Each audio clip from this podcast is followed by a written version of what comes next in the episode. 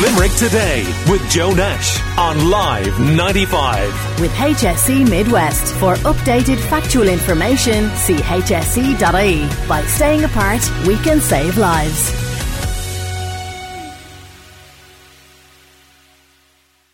The Roman Catholic Church of Ireland, the Presbyterian Church of Ireland, and the Methodist Church of Ireland have all come forward to formally recommend face coverings are worn at religious ceremonies, although it's not mandatory by law here yet. To talk to us a little bit more about this on the programme this morning, we have the Bishop of Limerick, Brendan Leahy, and also the Rector of the Redemptorist, Father Seamus Enright. You're both very welcome to the programme. Good morning to you. Good morning, Good morning to you. Thank you. Good morning, Bishop Brendan. Uh, Bishop, if I could start with yourself, first of all, um, because you issued a statement this week about the schools reopening. A lot of schools uh, opening today, in fact, in Limerick, and kids are going to be going back in dribs and drabs over the next uh, week or so. Uh, what was your main message? Well, it was two things. One, I want to express admiration for the huge work the principals, teachers, the schools have put into all of this, but also a recognition that for parents and the children going back, this is also a wonderful time because people realise this is really important to get back to schools, but also very time. There's a nervousness around. It's not going to be easy. It's going to be totally new. This new, new, new normal, as they call it now. Uh, but really, we're all going to have to kind of uh, do our best together, and that's going to require patience because there's going to be moments, I'm sure, where it's it's not going to be easy.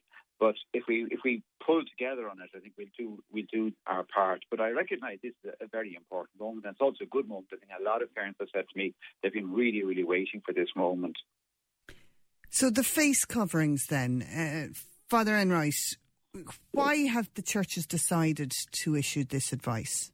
Well, I think it's um, sensible, cautious advice from the churches. Now, I've noticed here in Mount St. Alphonsus in the Redemptorists before even the bishops and the leaders of the other churches issued the advice that the overwhelming majority of people coming to church were wearing face coverings, mostly face masks, but some people were wearing visors because they might have difficulty um, with the mask. So I think we have to be we have to be careful, we have to be prudent. Now I think the churches are well managed, and I think social distancing is well practiced in the churches. But this is just another layer of precaution and another layer of, of, of caution and, and I just think it's so important at this juncture um, that, that we're all as careful, as cautious, and as prudent as we can possibly be. Bishop, do you think it takes from the Mass at all if everybody's wearing a face covering? Yeah, well, I think my own experience in the past few weekends at Masses is that actually at the moment, those who are coming to church, I'd almost say there's almost 100% aware mask wearing. Where the issue might come, I think, is more where people come to occasional ceremonies, uh, obviously like funerals or whatever. They might normally be in the way of going to a church, and so it's just a reminder to them that that is actually now what we're saying is best practice. And just as much as going to a supermarket now wearing the mask because you recognise this is good to do likewise coming to churches now, given that those who come regularly to the church are in, are in the habit of doing it now at this stage, I think it's almost become a culture that you should really wear the mask coming to church. And where we saw a wonderful example of that, of course, was John Hume's funeral. I thought John Hume's family there and, and the people at church that day gave a wonderful witness. And In fact, I felt it had an important impact because I noticed after that in our own churches, as I say, it, it almost went up to 100% mask wearing, you know. Father Enright, how are you managing the numbers? we're managing the numbers um, carefully, really. Um, there's over some, we have stewards on duty. There's one of us, normally one of the redemptorists at the door. We have a little clicker, so we count the numbers.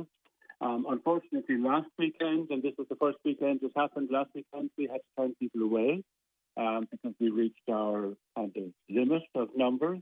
And that's a little bit upsetting because you don't like turning people away from church and mm. people have gone to the trouble of getting ready to come out. But generally, apart from two masses last weekend, we've been able to cope with the numbers who are coming.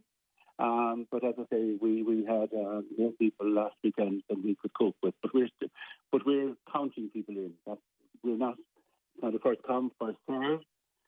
Uh, first come, first in. We do count the numbers. Um, the church is very carefully arranged um, for people to sit there socially distanced from each other, Our sort of diving in and out.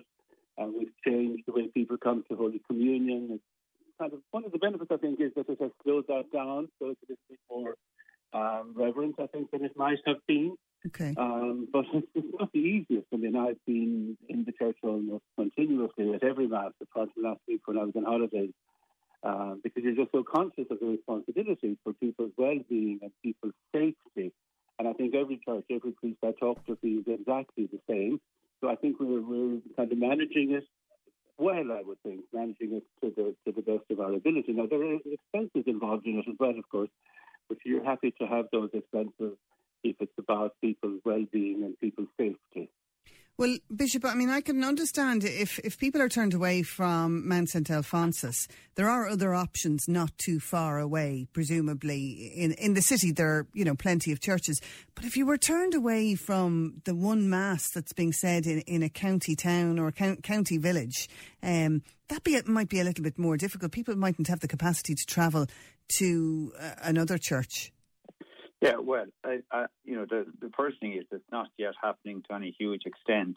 What is happening, and this is a positive development, a lot of churches have installed um, uh, speaker systems so that even if you're outside, or indeed in some cases, this has nothing to do even with the overcrowding of a church.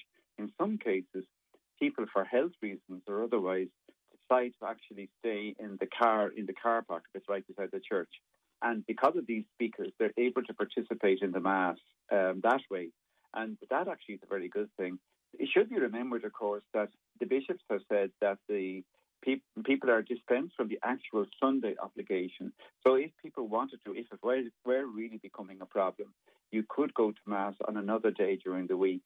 But as I say, at the moment, the issue really isn't major because for those few people who are arriving, in a lot of the country churches, there are little speakers so they can actually stay outdoors or in their cars, whatever, following the Mass. And then ultimately, ultimately, if, if it were the case that you had to go home, we do still have uh, online masses are being streamed every day, and um, that that's continuing.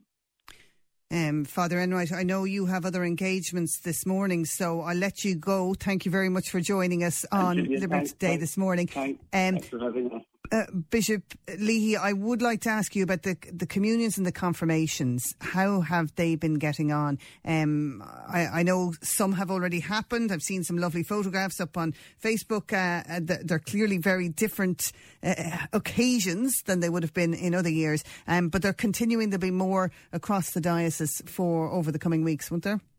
Yeah, I must say this is one I think of a good, a really good news story thank God we, we started the confirmations communions about two two weeks ago now, and my impression is that the majority of confirmation ceremonies have now taken place. The majority. I know up. Uh, I know in St Mary's, Westbury, there, St Nicholas is there going to be taking place in the coming weeks. But a lot of churches, uh, parishes actually have done confirmation. We had two wonderful videos, uh, two sets of videos, I should say. They're up on the website, our diocesan website still, preparing for confirmation and First Holy Communion with our own Father Chris O'Donnell starring in them as well, and they have been really very successful. The parents have expressed to me their just gratitude that they really have been pleased that these ceremonies have taken place, as I say, in the large part before the children move on into second level school. First communion ceremonies, because the same urgency wasn't there, they're now, some of them have already taken place, a good few have actually, but they probably will be continuing on over the next few weeks. It's been a very different feel, and this is something people have commented on, and I think we're going to have to actually sit down and actually reflect on this because I think there is a learning moment here for us. Because the groups were smaller, you couldn't take big groups. You, you know, you, the phenomenon of the big day, which may be in recent years in some cases just had become ever too almost uh, extravagant, for want of a better word, in the liturgy was completely toned down this year. Uh, but a lot of families said they actually preferred it because in many cases what happened was you had the parents going up with their son or daughter to receive communion for the first time. And there was a kind of um, an intimacy about the ceremony, a simplicity about the ceremony that said, you know, people said, you know, that actually, that touched us. That was, that was something different. And I think we may have to take that with us going forward, you know. Uh, but look, I have to say something. I want to say huge credit again to all the people involved. There's huge amount of stewards throughout the parishes and the diocese. Of course, some, a lot of the teachers helped out too, which went way beyond their duty to do so. But of course, the priests themselves very much involved, parents, families, family representatives on, on committees and things organising the event. This year, there's been a much greater focus on the parish preparing the, the ceremonies. That's a new thing for us as well, and that again is a good thing. So I'm really grateful for that, you know. Okay, well, Yes, we've certainly seen that, um, you know, with the stuff that's going up on social media and even comments in after that particular ceremony that happened out in the county where uh, it was almost a drive through ceremony due to the weather. Um, and, and the community seemed to really appreciate the effort that was put in by the, the parish and by the, the school to make sure everything went off very smoothly. Yeah. Bishop Brendan Leahy, thank you very much for joining us on the programme this morning. Limerick Today with Joe Nash on Live 95. With HSE Midwest. For updated factual information, see hse.ie. By staying apart, we can save lives.